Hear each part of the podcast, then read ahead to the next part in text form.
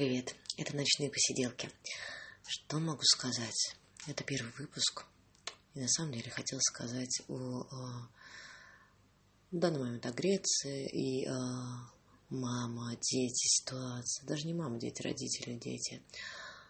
Вот растят они, их растят, и, может быть, это в других странах, но просто вижу это здесь – так хотят там всего лучшего в, детстве, в будущем, знаете, там, дать лучшие уроки, занятия, лучшая школа, даже если не лучше, но просто дать образование, чтобы человек выбился в люди, чтобы добился своего, был благополучен, а потом неожиданно ребенок вырастает, и э, в этот момент они вдруг хотят, чтобы на самом деле он был благополучен по, им, по их меркам чтобы э, на самом-то деле выбился он в те люди, в которые они предполагали они хотели, допустим, вот, э, могут говорить, да, знакомых дядей, что э, были в деревне родители, и вот они его выучили на доктора, и он должен был выбиться из этой грязи.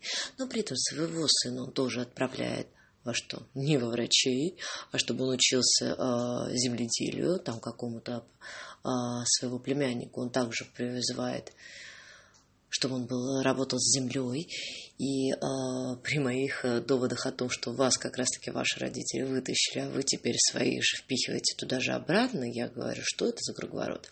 Ну, конечно же, мне отвечают в этом вопросе, что э, нет, все изменилось. Люди, которые занимаются землей, сейчас наоборот, наоборот в цене. Но если посмотреть, из веков в века все, кто собственноручно пашут на земле, ну, не скажем, что добиваются чего-то, там так и остаются. А всякие э, работодатели, фермеры и э, феодалы, те, кто ими руководят, вот они такие и проживают нормальную собственную жизнь, да, а в земле копается кто-то другой. Так вот, вопрос о чем?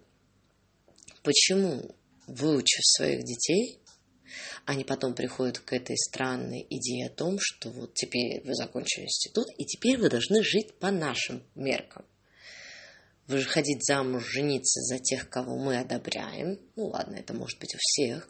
Далее, выбор вашей работы или выбор вашей жизни нам неудобен. Мы думаем, что вы будете более благополучны и счастливы в другой работе. Пофиг, что она к вам не относится. Но это уже другой вопрос. Да, конечно, меня это тоже задвинуло в определенный тупик, потому что я в этой же ситуации, но со стороны своего мужа ему показывают лучшие варианты его жизни, чем он сам себе их может представить.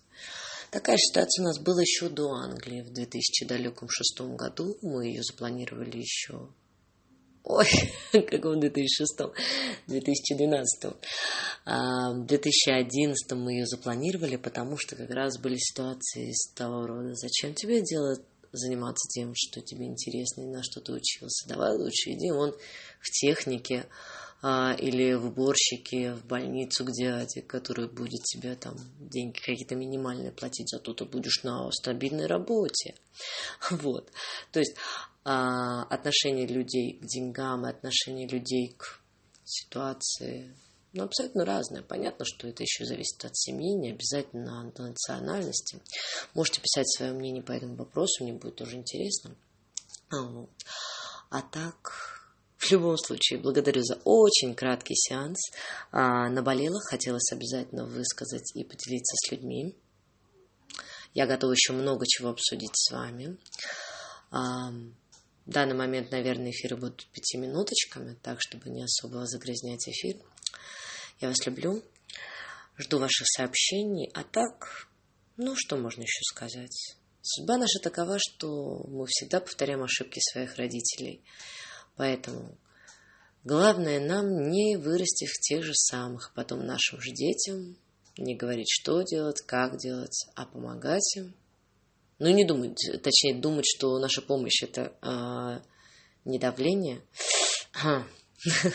это самая трудная часть, поэтому помогать, но следить за рамками. И на этом благодарю. Ночные посиделки. Я вас целую. Пока.